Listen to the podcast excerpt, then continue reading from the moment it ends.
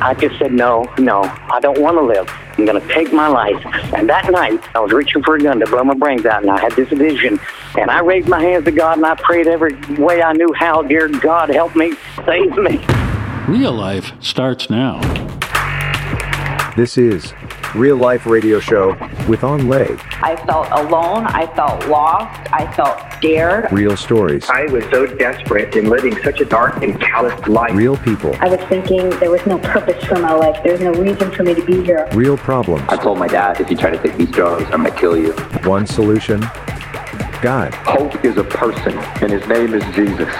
And now your host, Anh Le. Hi, this is Evangelist Anh Le. Welcome to the Real Life Radio Show. We're going to talk to real people who had real problems but found answers in a real God. Lately, we've been talking about a very serious subject, which is about what goes on in the mind of someone who wants to commit suicide. The reason why I want to talk about this is because, according to the World Health Organization, there are about 703,000 people a year that commit suicide around the world. It's not a pleasant subject to talk about, so listener discretion is advised. Have you ever wondered what happens in the mind of someone who is contemplating suicide? Well, in our last show, we had Wayne Friedt talk about his past life when, as a young man, he was always finding himself in juvenile hall, getting in trouble with the law regarding his addiction to drugs and poor decision making regarding alcohol. He told us how, as a young child, he grew up with thoughts of hating his life and hating himself, never seeing any real good reason for his existence. So he lived a life of not caring about anything, even if he died. Wayne told us of living a reckless lifestyle that ended up in jail, waiting to be sentenced to prison. And he went through a lot of trauma through jail, like being raped and beaten, and it really brought him to hate his life even more. He came to a point of really contemplating suicide, and today he's going to talk about the journey of how he went from attempting suicide to being alive today and living a purpose filled life. Wayne, welcome back to the show. Well, thank you for having me. Wayne, it's great to have you back. Because in the last show, I really understood that a lot of the reasons why you wanted to end your life was because you saw no other way around it. That the alternative was to spend the rest of your life behind bars, enduring the rape, the beatings, and the horrible situations you discovered in jail. The only thing keeping you alive was what the man told you about ending up in hell if you had did it. But you were still tempted to do it. How was this happening? Well, I was out of jail on bond, still facing all the trouble that I was facing to begin with. But I had totally forgotten the impact of what was said that if there's just one chance in a thousand that the Bible's true, a man would be a pure fool to take his life, knowing that the Bible says it's been the rest of eternity in hell. I completely forgot about that. I'm sitting there in my bed, still facing all this time in prison, knowing that the time is getting closer and closer and closer for me to make a decision because once you're in prison, you can kill yourself in prison, but it's just not easy. On the outside, there's a thousand ways to do it, and it's quick and painless almost. And so I didn't want to wait till I went to prison. I said, I've got to deal with this. And I sat on my bed and I thought about all the different reasons that maybe I should live but I just said, no, no, I don't want to live. I don't want to go to prison. I'm not going to do this. I'm going to take my life. And I stood my feet to grab the gun to blow my brains out, mm. and something dropped down over me. I had goosebumps all over my body. I sat back down on the bed, and instead of seeing myself as Mr. Tough Guy, dealing drugs, carrying a gun, and all that mess, I saw the top of my head and I felt sorry for myself. I got a lump in my throat. And I thought, you poor thing, you. You're sad. You're just a sad person. It's so bad. And I had a vision. Things went through my mind. I had really prayed. I mean, you know, when somebody's getting ready to take their life, I mean, they pray, they ask God, if you're real, show me. That's what I did. Just show me. If I knew that you were really there watching and listening, if I was going to face a judgment of some kind. But I, I said, if I don't know that, I'm not going to prison. And so I had three things that came to my mind, and one of them was this man in the jail saying, if there's just one chance in a thousand, the Bible's true, a man to be a pure fool to take his life.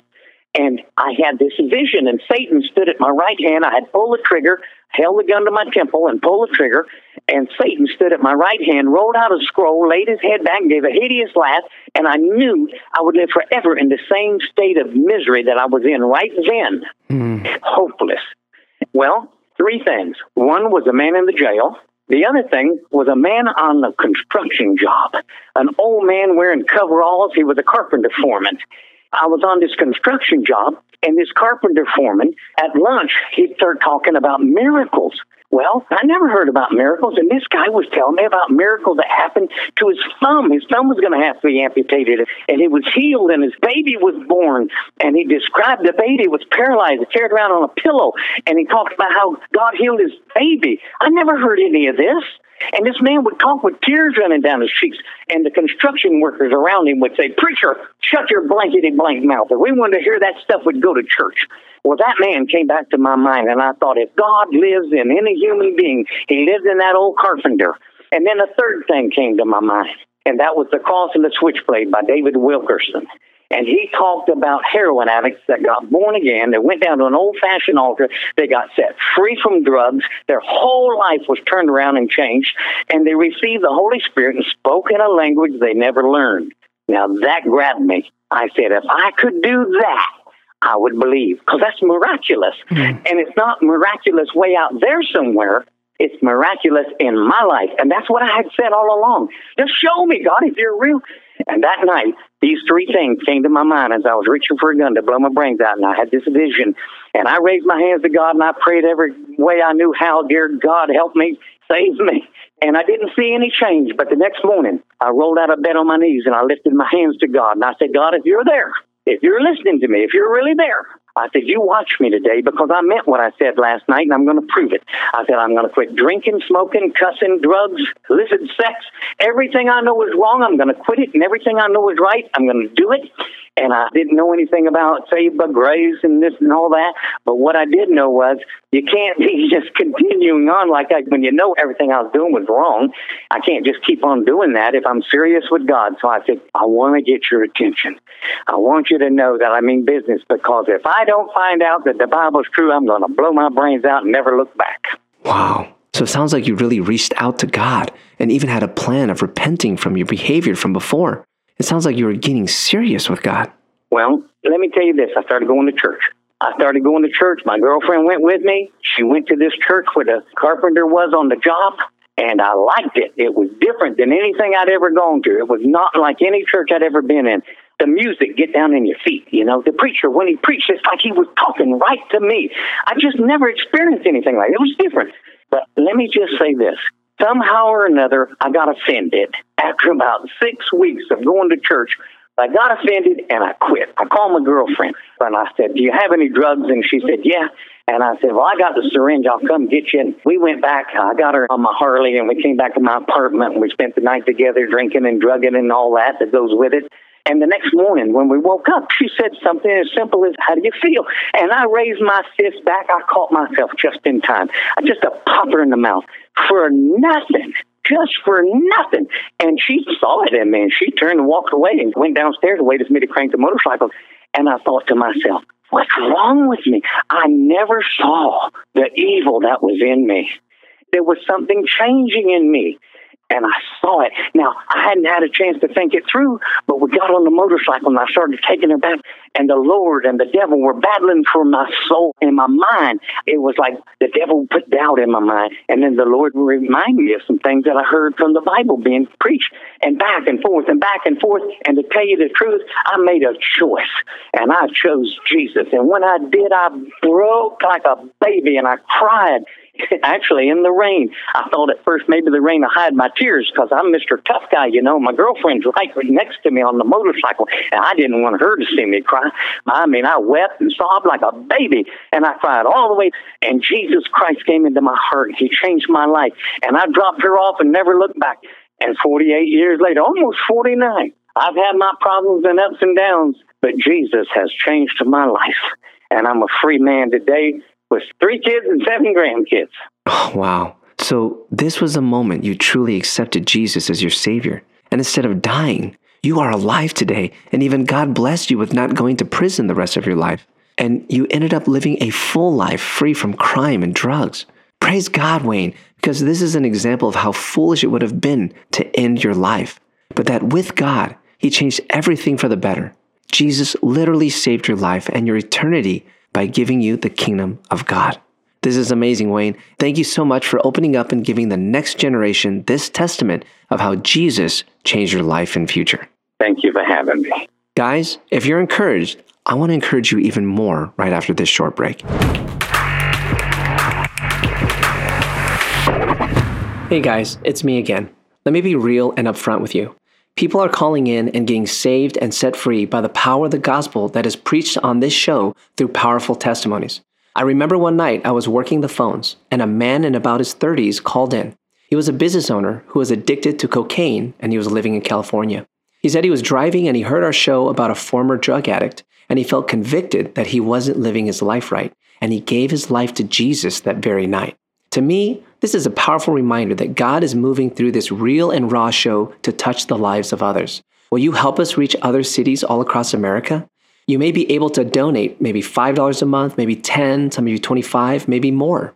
Anything helps. Help us to spread the gospel to America as we are believing for a great harvest of souls for the kingdom of God in this time and in this era. But we can't do it without you. Don't just sit there. Go to awakeningthenations.com and join the movement to get these testimonies to help others. More real life starts now.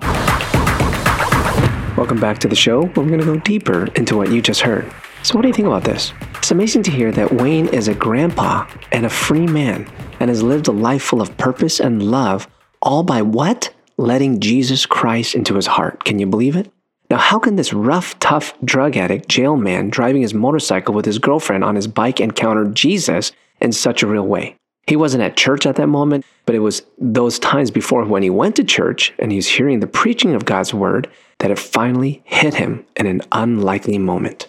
He realized his life wasn't his own anymore. He knew he belonged to a much greater purpose. He belonged to the God of heaven, and his life was not his to take, nor to mess up or even to build. His life, rather, was to surrender to the God of the universe and to surrender to his great plan. It's written in Romans chapter 12, 1 through 2. I beseech you, therefore, brethren, by the mercies of God, that you present your bodies a living sacrifice, holy, acceptable to God, which is your reasonable service. And do not be conformed to this world, but be transformed by the renewing of your mind, that you may prove what is that good and acceptable and perfect will of God.